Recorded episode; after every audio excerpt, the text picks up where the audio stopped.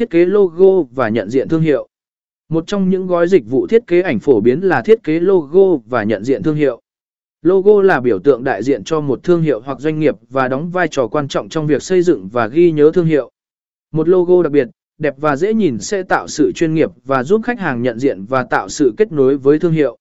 Ngoài logo, gói thiết kế ảnh này cũng bao gồm các yếu tố khác như bộ nhận diện thương hiệu, màu sắc, phỏng chữ và hướng dẫn sử dụng logo.